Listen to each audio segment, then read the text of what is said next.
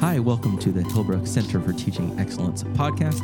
My name is Bill Selleck. I'm our Director of Technology, and I have two illustrious guests. Hi, my name is Vanessa Holmes Silverman, and I am the middle school performing arts teacher.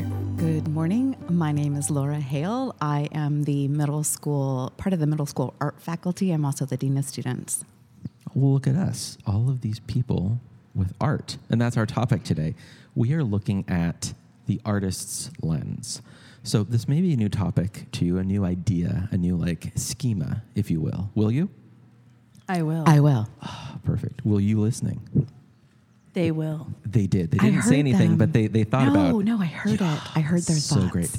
So you've heard of, of like the scientific lens, the scientific method.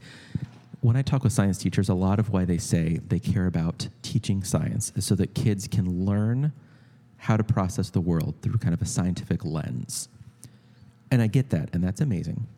I think we often don't talk about the artistic lens or the artist's lens and a way of kind of processing the world, a way of working and interacting with others through an artistic way. And not like I'm going to sing everything like we're in a musical, not like I'm going to draw all the time, but as, as kind of a, a schema of of processing the world. Just like as you look through a lens, if you have a wide lens and a camera or a zoom lens, you're going to see things and interact with the world in a different way.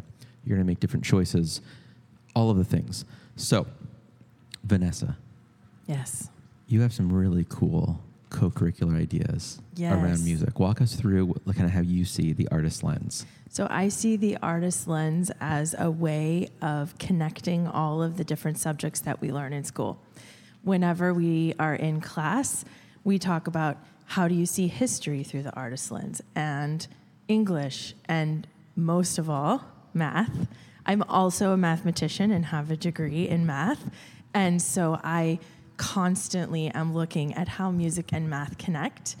And it's interesting that the kids really grasp this idea. They, they latch onto it and they, they tend to want to dig deeper into the other subjects when they realize, oh, you can look at this in an artistic way and I can un- even understand it more, deeper.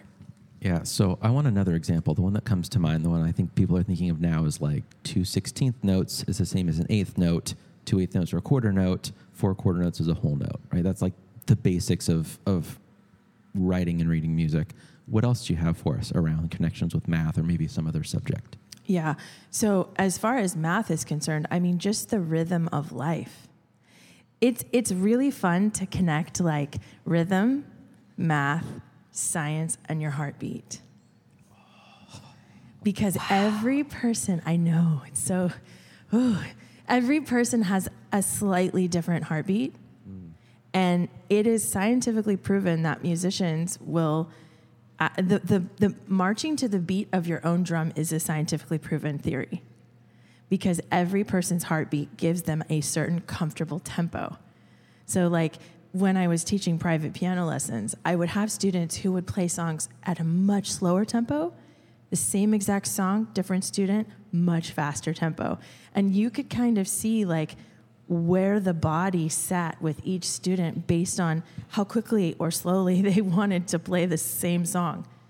So it was very, very interesting. So when you start talking with your class about, hey, let's let's check our heart rates. Hey, let's play this song and then check our heart rates again. And then you can really get into like math science connections there. Super interesting and fun. I'd love to jump in here, Bill. Is that Yeah, okay? absolutely. All right. So, um, thank you so much for that, Vanessa. What I heard you saying is, to me, reading is interconnection. And what I want to bring into the conversation is that there is, in my experience, no better way of training the mind and the body to experience the visual field as there is in engaging in the arts. And so the practice of observing, um, uh, representing what is observed, analyzing uh, through observation. I'll give you an, an example. Um, many years ago, I was walking into a um, Peet's and I ordered my latte flat. That's how I ordered at Peet's. And while I was waiting for the barista, I put coins that were in my pocket on the counter. And I found myself arranging them on the counter into a floral pattern. There was no reason for me to do that, but the arts are so practiced in my field of experience that I see creation everywhere I look. And so even when putting coins on a counter, I'm arranging them artfully. Uh, when I go out into the world and I experience the visual field, I'm seeing all of the components, all the principles of the visual realm. Um, and what I love to say um, to people who have the time is look around you, wherever you are, take in the space you're in, and it's almost guaranteed that the space you're in will represent the arts. Of course, there's the art of nature, but you will find the art of arch- architecture. You will find fabric design. You will find sculpture. You will find all of the elements of the visual field in your space. And so there is there is no separation between the arts and experience. That is so cool, Laura. I'm just like looking across the campus right now and thinking about the way the light comes through the trees and it's it's only the same for a moment and then it's something different and if you keep focusing on that the creativity that comes from that because i'm sure there are people listening to us who are saying like well what you know how does this enhance the life of i don't know a doctor a lawyer an engineer Oh, we can tell you. We can tell you. A ninth grader.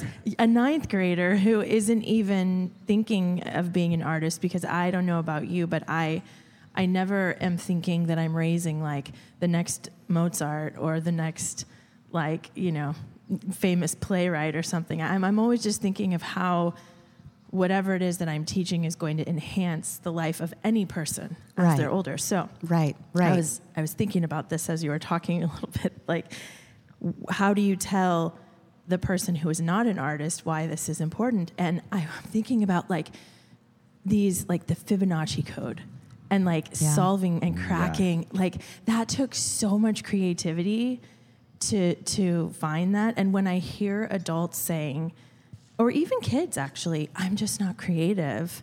Mm. It, it kind of like breaks my heart a little bit because just because you might not be the most talented person in the arts department, that does not mean that you're not creative.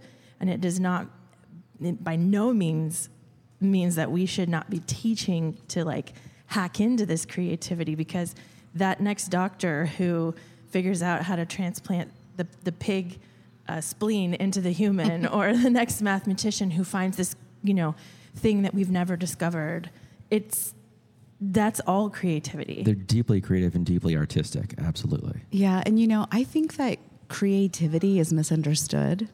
definitely I think that um, the, the the the most common um, view of creativity is that it is something um, that you have or you don't, and that some creativity is better than other creativity. I really think, and you uh, brought this about in my thinking as I was listening. I really think about creativity as decision making. And what I have said for a long time about um, art is that art isn't a thing. Art is the record of a conversation between a creator and a material. So Wait, say that one more time. Right. So, art is not a thing, it's not a product. Art is a record of a relationship, communication between a creator and material. And so then this thesis leads to an artwork being the record. So, artworks are simply the receipt the visible or heard or felt result of a relationship had and a communication had. and the creativity is not the product Right. the creativity is what happens as you're making it's like the journey is greater than the destination right Absolutely, yes. yeah the piece I wanted to share is around co-creation. And so my undergrads in music, been playing in bands very long time, not full time now, but I was doing that professionally for quite a while. Um, and I see that showing up again and again in my work here at Hillbrook as tech director, when I present at conferences with colleagues, um, kind of you name it. And so I want to dig in a little bit to co creation. So it's, it's not just collaboration. I think a lot of people are like, oh, you take a music class, you learn how to play music together. These are great collaborative tools, and check, right? You know, got that. Okay, cool. And I think it's so much deeper than that. So my main instruments are guitar and bass, and these are ones that I can and do play alone, play along with a recording. Okay, check, check, check. That's fine. That's great. But there's something almost magical. I almost feel kind of like butterflies, like almost nervous first date in my stomach Definitely. just talking right, about it right because now. It's relational. because when you get on a stage in a practice room and I'm playing, let's say, bass, there's bass, drums, guitar, someone's singing. Suddenly, it's not just these four, three, two, ten people. Suddenly, you have music. And you can hear all the components, but suddenly, when you have it together, it's something that can't be done live alone. And I think there's something so powerful about that in non musical worlds to bring that mindset and that belief that, you know, a lot of my job is solo. When I was teaching, I was the only adult in the room almost all the time. But actually looking at other humans and knowing that there's stuff that when we do it together, we can't do it any other way. I love that so much, Right? Bill. Right, because I hear you talking about relationship. Yeah. and you know vanessa in um, in in music in vocal arts um, and you think about going to a museum right i mean the the whole experience of creativity is about relationship Definitely. You know, I see this like we our, our our show choir here has grown exponentially. We we started last year with seven and now we have 41. Wow. I know. That's it's amazing. amazing. And I see the co-creation that they're doing in this, you know, we need to get together and rehearse. We need to I mean the kids are now saying this. We need to get together and rehearse. It's not good enough for us to do it by ourselves in our room. We have to do it together. They're understanding the concept of togetherness. Whereas like you know, sometimes we have meetings and they say, okay, this group is going to go and collaborate together. And it's sort of like, what are you going to do? What are you going to do? Okay, I'm going to do this. Okay, let's break off and do it.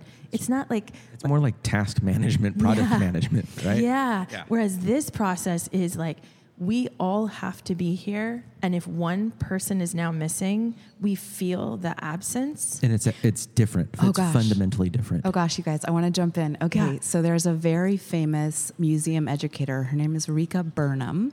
She's in New York City at the Frick Museum. And Rika Burnham is uh, well known for the way she has um, developed curriculum around seeing art.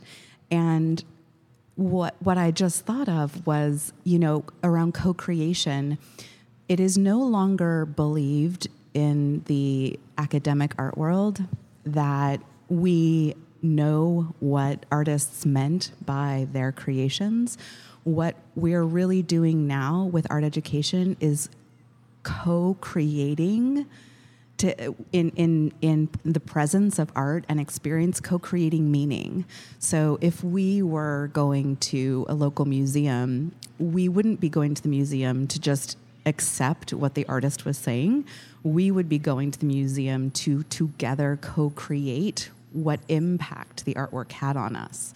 So again, the, the, our understanding now of the art world and, and these records, these records of, of conversation that have been had between creator and material are really meant to provoke us to connect Yeah. and, co- and co-create. This is exactly what we do, like uh, in production. So we take, you know, I'm thinking back to like when I was professionally singing opera.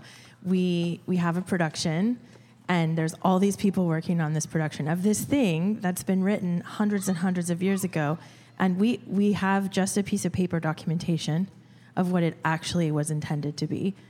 Sometimes we don't even have markings or, or, or stylistic, you know, suggestions by the composer. But then we all take it and make it what it is as a group. And yet, and and that idea is like I don't know, like I'm almost feeling like I'm gonna tear. I mean, everybody knows I cry all the time. Me too. But, but th- this idea of like taking a, a relic that really means nothing without the audience or without the performers or the artist. Oh my gosh. Okay, so coming full circle, remember when you were talking about the heartbeat being really uh, scientifically true? I'm thinking, Bill, about co creating in the heartbeat and this idea of, of creating the meaning um, in time.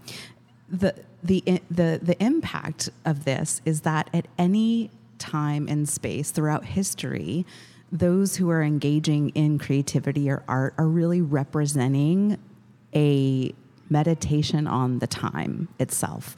If you get any two uh, or group of musicians together, um, they will play slightly differently every time they come together, or Every they time. every time, Yeah. or they will play differently if different, of course, different musicians are in the mix.